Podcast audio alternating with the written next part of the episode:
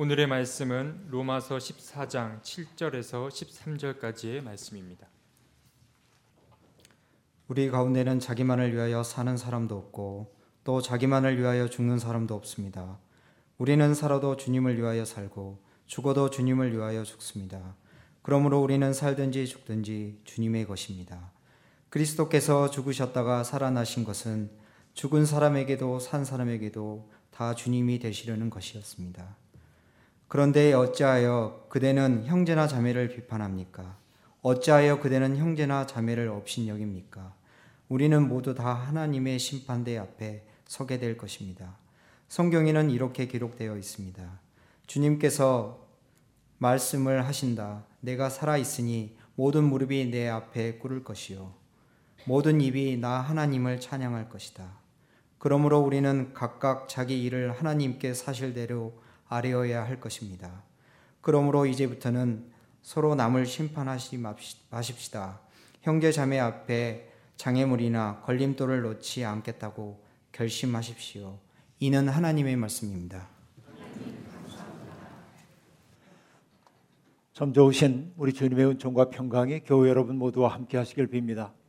아, 날이 선득해지면서 아, 이맘때가 되면 따뜻함을 찾게 되는데 습관처럼 이맘때가 되면 저는 마종기 시인의 겨울 기도라고 하는 시의 한 구절이 떠오르곤 합니다. 아, 그는 이렇게 노래하고 있죠. 하나님 추워하며 살게 하소서. 이불이 얇은 자의 시린 마음을 잊지 않게 하시고 돌아갈 수 있는 몇 평의 방을 고마워하게 하소서. 아, 이것이 그 시의 첫 부분에 나오는 대목입니다. 아, 특별히 이불이 시린 자의 이불이 얇은 자의 시린 마음이라고 하는 그 구절 때문에 더욱더 이 시가 제게 각별하게 다가오는 것 같습니다. 가만히 보면 외로운 이들이 주변에 참 많이 보입니다. 쓸쓸함이 이 세상에 가득 차 있는 것처럼 보입니다. 세상은 대단히 빠르게 변화하고 있는데 그 빠르게 변화하는 세상의 속도에 발을 맞출 수 없는 사람들은 상실감을 느끼고 남에게 뒤처질지 모른다고 하는 조바심 때문에 젊은이들의 마음에 평강이 없음을 생각할 때 이 시대는 어느 때보다 슬픈 때라고 하는 생각이 들기도 합니다. 의외로 어디에도 속하지 못한 채 우리에게 주어져 있는 삶의 자리를 바장거리고 있는 이들이 너무도 많이 있습니다. 영문을 알 수 없는 두려움이 스멀스멀 사람들 사이를 어, 기어다니고 있습니다. 이전에는 분명하게 우리에게 두려움의 실체라고 하는 것이 있었죠. 그래서 그 두려움의 실체가 있는 두려움을 고형적 두려움이라고 얘기한다면 여러분 지금은 마우만이라고 하는 사회학자는 현대인들이 경험하고 있는 공포는 실체가 없기 때문에 추상적이기 때문에 손에 잡히지 않기 때문에 그는 그것을 유동하는 공포, 뭔가가 흐르는 것처럼 보인다고 그렇게 말합니다. 고형의 공포일 때는 그 대상만 똑바로 바라보면 됐는데 유동하는 공포가 가득 차오른 세상에서는 우리가 어떻게 살아야 하는지를 몰라 두려움을 느낄 수밖에 없습니다. 불안은 우리의 영혼을 야금야금 잠식합니다. 그래서 우리의 마음은 나도 모르는 사이에 적대감과 분노가 쌓입니다. 세상에서 점점 세상이 위험 사회로 진입하고 있다는 소식이 도처에서 들려 오곤 합니다. 이것이 우리가 살고 있는 현실입니다. 며칠 전 어느 대학에서 가르치는 교수님의 차를 타고 잠시 어딘가를 이동하게 되었습니다. 굉장히 젊어 보였는데 처음 보는 분이었는데 젊어 보여서 언제 이 대학에 왔냐고 물었더니 2002년에 왔다고 얘기합니다. 대학 교수가 된 지 17년이 되었던 거죠. 그래서 무료 한 시간을 달랠 겸 제가 질문했습니다. 그때 처음 오셨을 때와 지금이 어떻게 다릅니까? 그러자 그분은 마치 기다렸다는 듯이 이야기를 했습니다. 첫째, 학생들이 이제는 뭘 공부해야 하는지를 잘 모르는 것 같습니다. 어떤 결정도 스스로 내리지 못합니다. 주체적이지 못합니다. 이게 그분의 첫 번째 판단이었습니다. 그리고 두 번째 그가 얘기합니다. 그런데 이전과 달라진 것은 요즘 젊은이들이 자기 권리에 대해서 대단히 민감하게 반응합니다.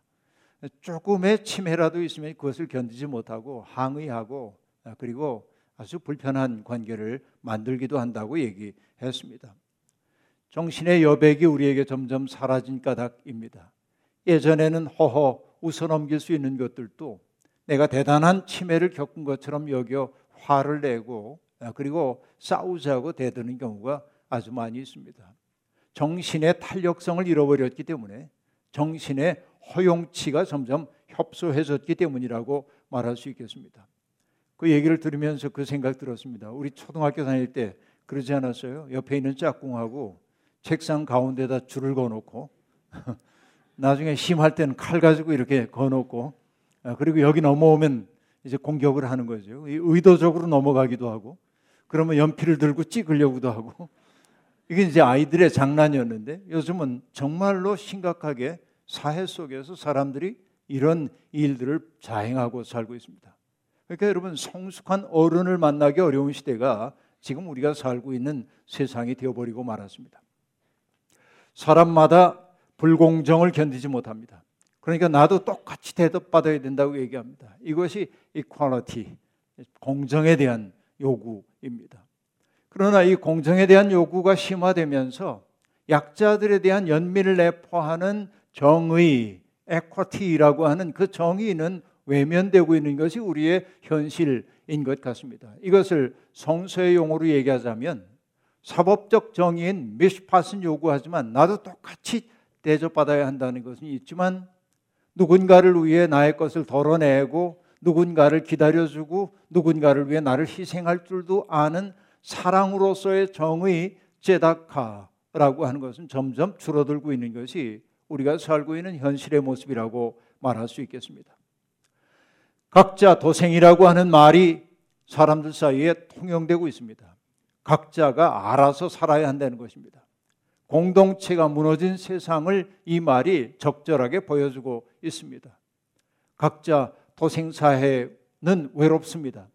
이 속에는 우정, 희생, 나눔이라고 하는 가치가 들어설 여지가 별로 보이지 않습니다. 고립감이 심화되기 때문에 사람들은 믿을 건 돈밖에 없다고 생각하고 돈에 매지만 합니다. 아니면은 사회적 연줄이 나를 지켜줄 거라고 여겨서 그 연줄을 만들기 에 여념이 없기도 합니다. 여러분, 이런 속에 우리가 살고 있습니다. 그런데 이런 세상에서 주님이 우리를 교회로 불러주신 까닭이 무엇일까 생각해 봐야 합니다. 하나님이 우리에게 교회를 허락해 주신 까닭은 여러 가지가 있겠지만 1차적으로 얘기하자면 이렇게 말할 수 있습니다. 사람은 본래 서로에게 의존하고 살 수밖에 없는 존재. 내 곁에 있는 사람들을 귀히 여기는 존재임을 배우라고 주님은 우리를 교회로 불러 주셨습니다. 바울 사도는 교회를 그리스도의 몸이라고 했지요. 그래요. 교회는 그리스도의 손과 발이 되어야 합니다. 때때로 여러분 우리는 서로의 손과 발이 되어 줘야만 합니다. 내가 울 때 다가와 함께 울어줄 사람 필요합니다. 내가 기뻐할 때 함께 기쁨 나누는 사람들 필요합니다. 유보 없이 허심탄회하게 기뻐해 주는 사람이 내 곁에 있을 때 내 기쁨은 더욱더 커질 수밖에 없는 것입니다. 그러면 여러분 함께 살기 위해 우리에게 요구되고 있는 것은 무엇일까요? 그것은 간단합니다. 나 좋을 대로 하지 않는 연습을 해야 합니다. 교회에서는 이게 공동체 구성의 첫 번째 원리입니다. 다른 사람들을 아끼고 존중하고 참아주고 용서해야 합니다. 그 때문에 바울 사도는 교회 윤리를 정토했다고 얘기할 수 있는 바울 사도는 초대교회에 보낸 다양한 편지 속에서 자주 사용하고 있는 단어가 하나 있습니다. 그것은 서로라고 하는 단어입니다. 알렐론 헬라어는 그렇게 얘기하고 있는데 알렐론 서로라고 하는 거 서로 아껴주고 서로 짐을 져주고 존중하기를 먼저 하고 등등 이 서로 함께라고 하는 말이 바울의 윤리의 핵심에 속한다고 얘기할 수 있습니다. 바울 사도는 그의 서신에서 우리가 어떻게 구원을 받는지 구원의 원리에 대해서도 정밀하게 설명하고 있지만 구원받은 사람들의 삶이 어떠해야 하는지도 아주 심혈을 기울여 설명했습니다. 다양한 상황에 맞는 답이 있지만 그러나 교회 안에 국한해서 보자고 한다면 두 가지가 매우 중요합니다. 이게 바울이 얘기하는 기독교 윤리입니다. 첫 번째, 내가 하고 있는 말이나 행동이 그 교회에 덕을 세우는데 도움이 되는가, 그렇지 않은가. 이걸 언제나 판단의 기준으로 삼아야 된다는 겁니다. 덕이 되지 않는 말, 덕이 되지 않는 행동이 교회를 갈라놓기 때문에 그렇습니다. 두 번째, 교회가 평화롭게 지내기 위해서 필요한 또 하나는 뭐냐면 자기의 특권을 내려놓는 연습들이 필요하다. 내가 누릴 수 있지만 누리지 않는 누군가를 위해 뭔가를 내려놓는 이 일이 기독교인들에게 요구되고 있는 핵심적 윤리였다고 얘기할 수 있겠습니다. 여러분, 바로 이것입니다.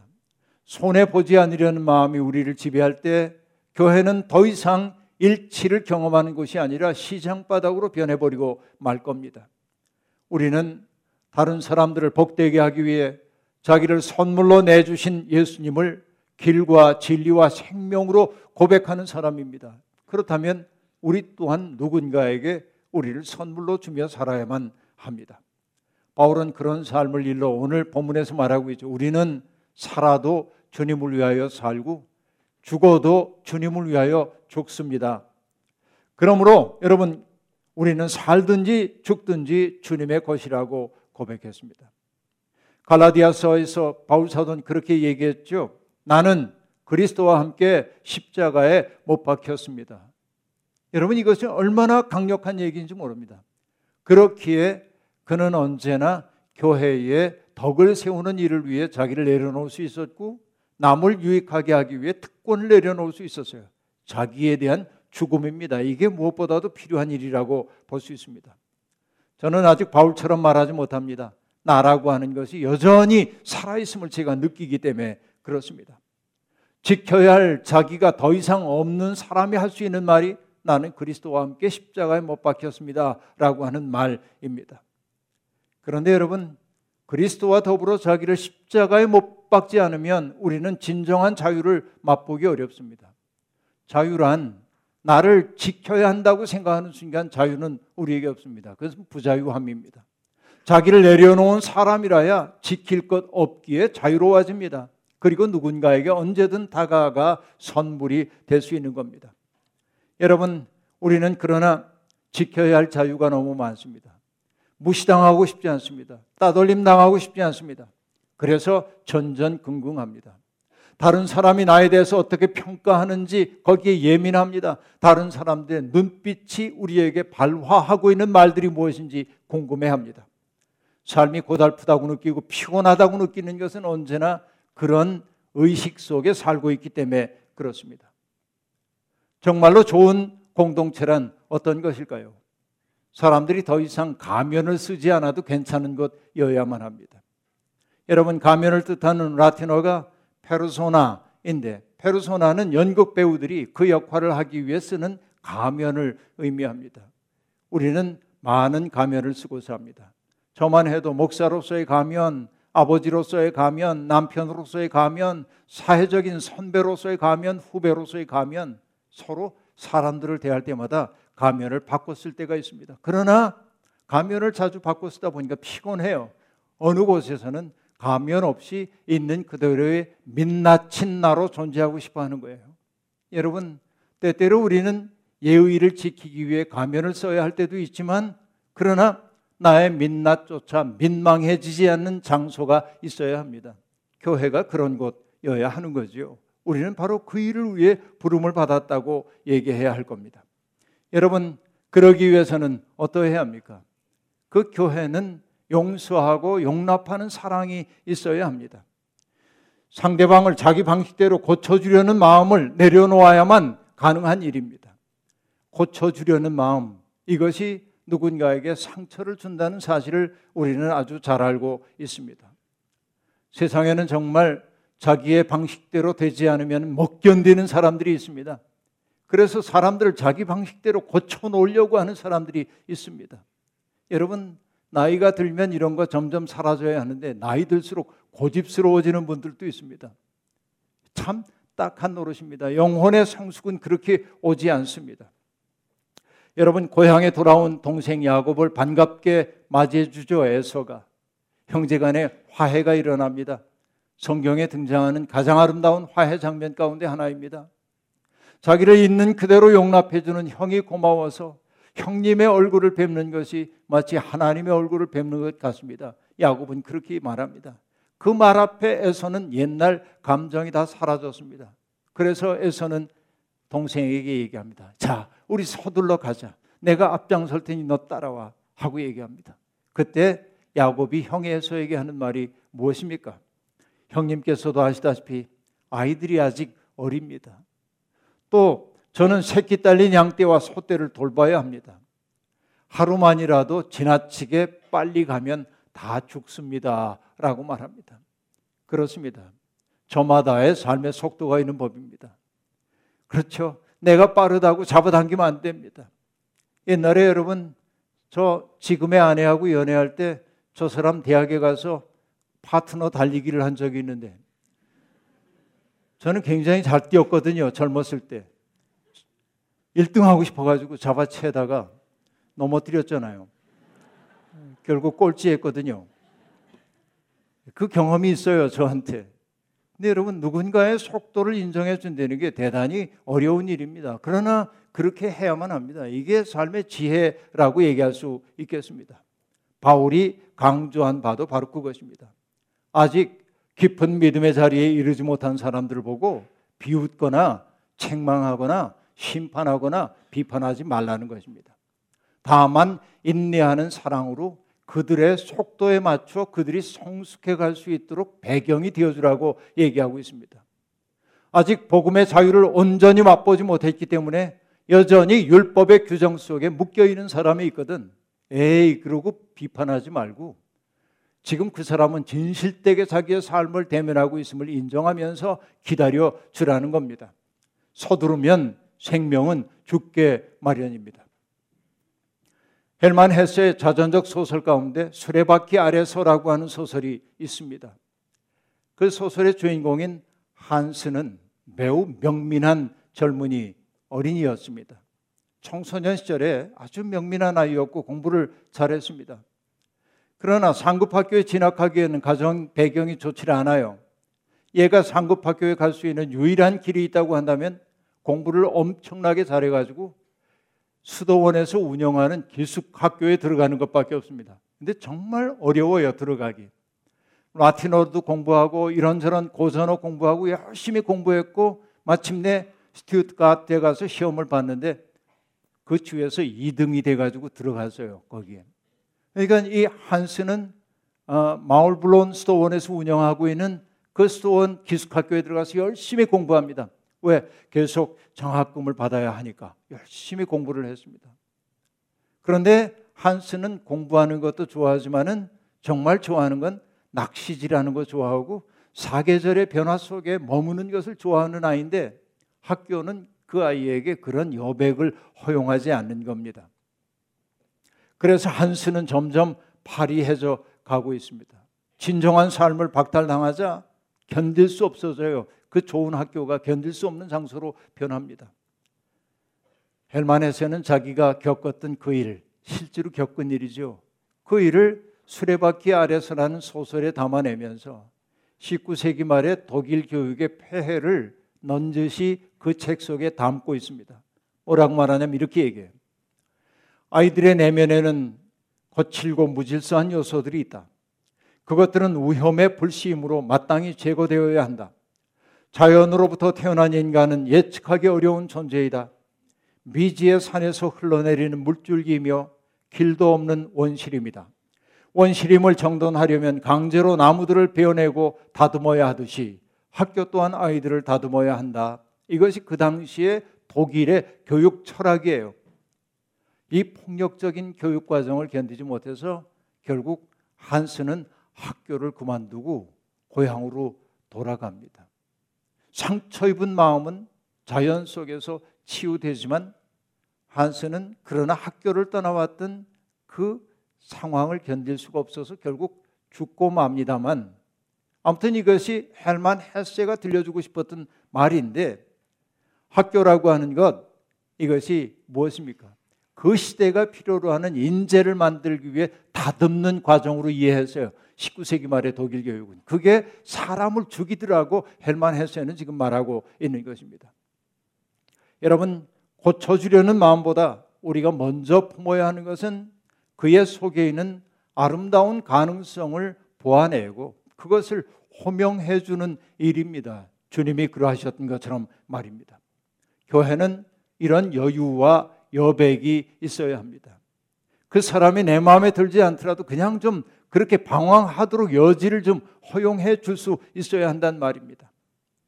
교회는 하나님께서 고립에 대한 대안으로 우리에게 주신 선물입니다.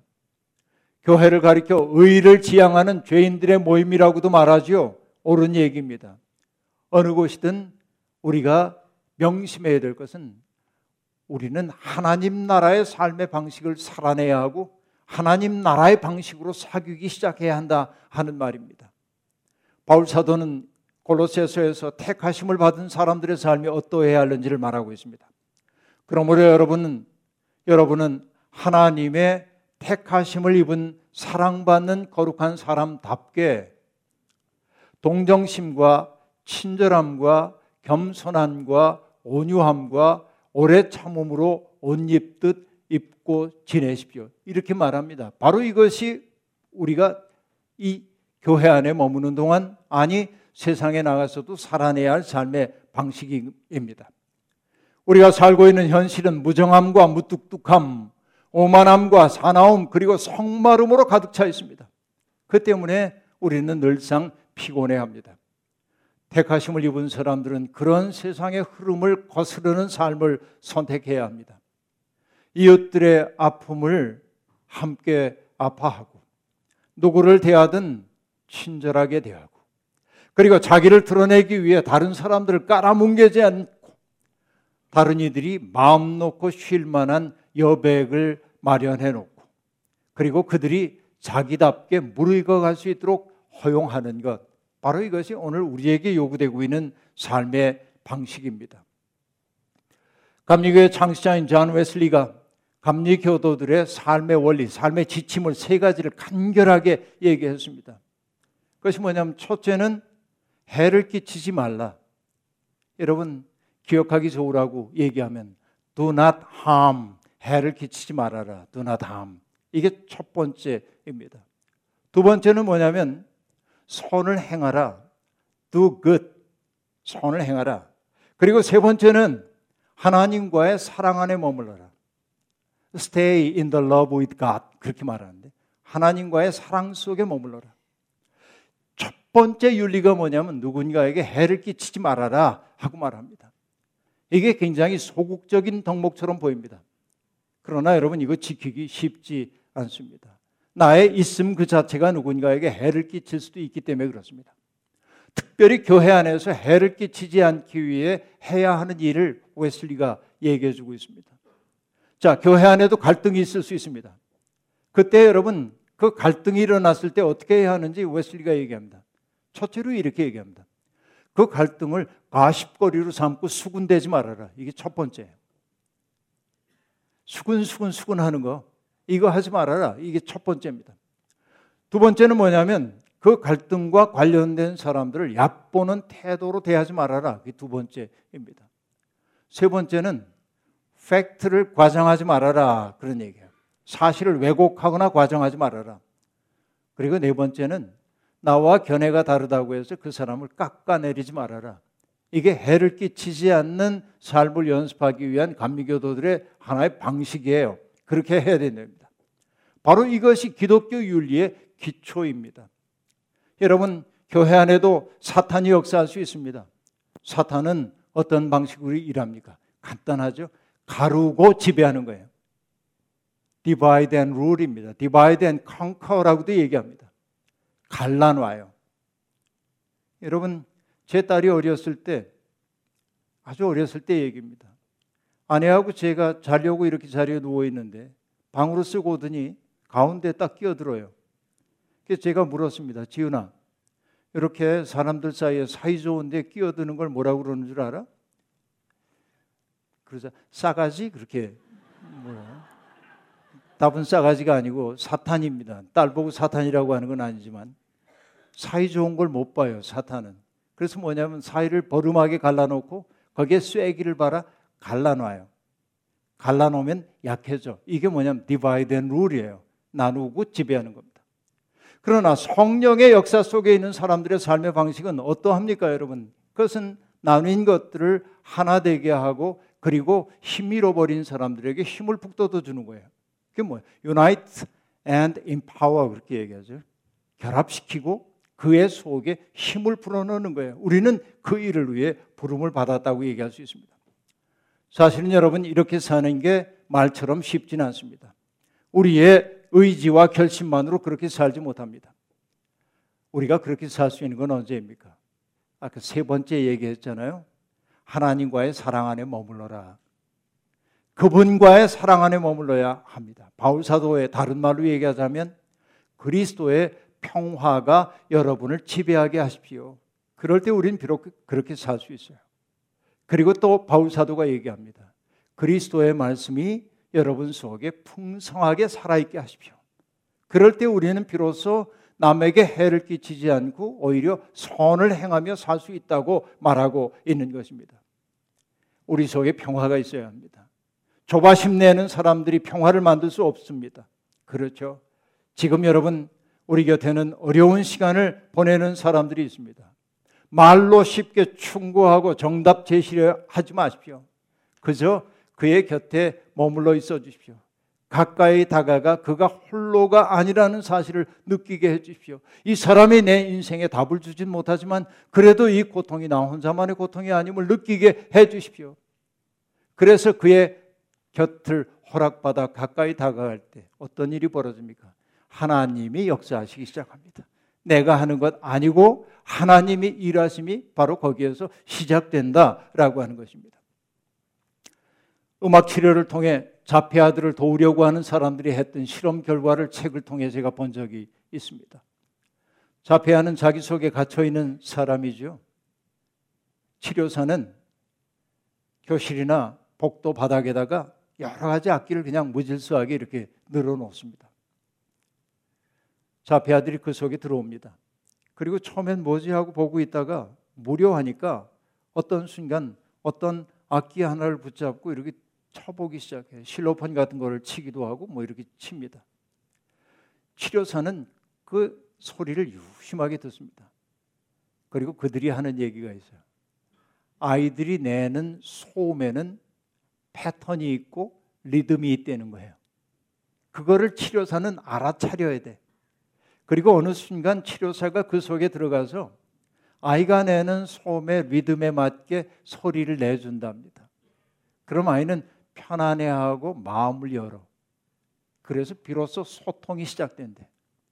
아이들을 끌어다가 뭔가를 하게 시키는 게 아니라 그냥 아이의 리듬에 맞춰주는 거죠. 바로 이게 경청하는 것이라고도 얘기할 수 있겠습니다. 같은 이치입니다. 심판하고 정죄하고 고쳐주려 할 때 갈등이 빚어집니다. 그러나 있는 그대로의 모습을 긍정하고 사랑으로 감쌀 때 기적이 일어납니다. 예수님과 만난 사람들이 모두 모두 다 변화된 것은 조금도 정죄하지 않고 큰 사랑으로 안아주었던 그 사랑을 경험했기 때문에 그렇습니다. 제가 종종 인용하고 나는 여러분 김춘수의 꽃이라고 하는 시를 아는데 여러분 다 아시죠? 내가 그의 이름을 불러주기 전에 그는 다만 하나의 몸짓에 지나지 않았다. 그러나 내가 그의 이름을 불러주었을 때 그는 내게로 와서 꽃이 되었다. 이 대목이 유명합니다. 그런데 이 시의 3년도 매우 중요합니다. 그는 이렇게 노래하고 있습니다. 내가 그의 이름을 불러준 것처럼 누군가 나의 빛깔과 향기에 알맞은 누가 나의 이름을 불러다오 나도 그에게로 가서 그의 꽃이 되고 싶다. 어? 여러분 누군가가 나의 향기와 나의 빛깔에 맞는 이름을 불러주기를 바라는 거예요. 사람들 마음속에는 그런 그리움이 있어요. 상처 입은 어린아이와 같은 그리움이 있단 말이죠.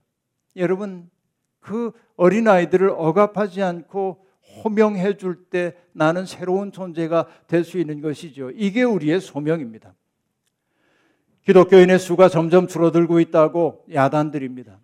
교회마다 어떤 프로그램을 진행하려고 하고 있고 뭐 뭔가 굉장한 일들을 함으로 교인 수를 늘릴 수 있다고 생각합니다.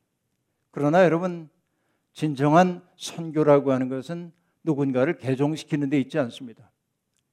정말 중요한 것은 뭐냐면 선교란 매력의 감염입니다. 그냥 그 사람 보면 매력적이에요. 매력은 잡아당기는 힘입니다. 나도 저들처럼 살고 싶어져야 돼요. 여러분, 교회 안에 와서 우리가 정말 아름다운 삶을 살게 될 때 우리는 매혹적 존재가 될 겁니다. 무정한 세상, 냉혹한 세상에 사느라 지친 사람들이 이곳에 와서 느긋한 평화를 경험하고 함께함의 기쁨을 누리고 불의에 저항할 힘을 기르고 그리고 내가 홀로가 아니라는 사실을 자각할 때 그래서 함께 아름답고 창조적인 일을 하면서 무르익어 갈 때 우리는 매력적 존재가 될 겁니다. 꽃이 있어 사람들이 꽃으로 다가오는 것처럼 우리의 삶이 아름다우면 주께서 믿는 사람들을 날마다 더해 주실 줄로 믿습니다. 한국 기독교가 지향해야 될 것은 바로 그런 삶입니다. 잊지 마십시오. 우리는 살아도 죽어도 주님의 것입니다. 바로 주님의 것이기 때문에 우리를 온전히 주님께 바쳐야 합니다. 바친 것만이 자유로워집니다. 여러분 무르익어가는 이 가을날 우리의 삶도 주님과 함께 무르익어서 아름다운 향기와 빛을 발할 수 있기를 주의 이름으로 축원합니다. 아멘. 주신 말씀 기억하며 거듭의 기도 드리겠습니다. 하나님 살아도 우리는 주의 것이고 죽어도 주의 것이라고 하는 바울 사도의 고백이 통렬하게 우리에게 다가옵니다. 우리는 여전히 자아에 대해서 죽지 못한 사람들입니다. 그래서 날카로운 우리의 자아를 가지고 우리의 이웃들의 마음을 상하게 할 때가 얼마나 많았는지요. 하나님, 우리 자신을 주님의 십자가에 온전히 못 박기를 소망합니다. 그래서 자아를 여인 사람의 행복함과 기쁨을 가지고 주위에 있는 사람들을 평화로 물들이는 사람들이 되게 해 주시옵소서. 예수님의 이름으로 기도하옵나이다. 아멘.